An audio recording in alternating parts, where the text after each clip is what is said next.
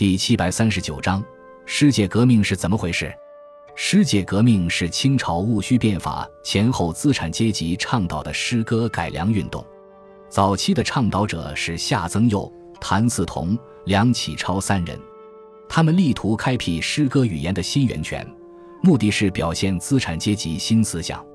戊戌维新运动失败后，梁启超逃亡国外，把主要精力用在文化宣传和推进文学改良上。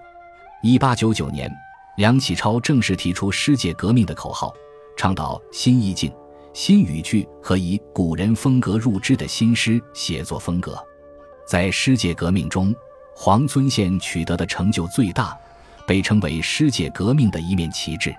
黄遵宪（一八四八至一九零五年），字公度，号仁敬庐主人，广东嘉应州（今梅县）人。他曾在日本和欧美做过二十多年的外交官。是戊戌维新运动的积极参加者，在诗歌创作方面，他提出“我手写我口”的创作原则，强调写诗要反映现实生活，能表达自己的真情实感。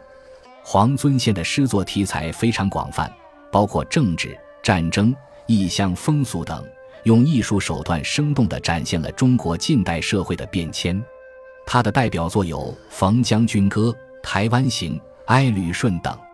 诗界革命冲击了长期统治诗坛的拟古主义、形式主义倾向，反映了当时的诗人咏唱新时代和新思想的强烈要求。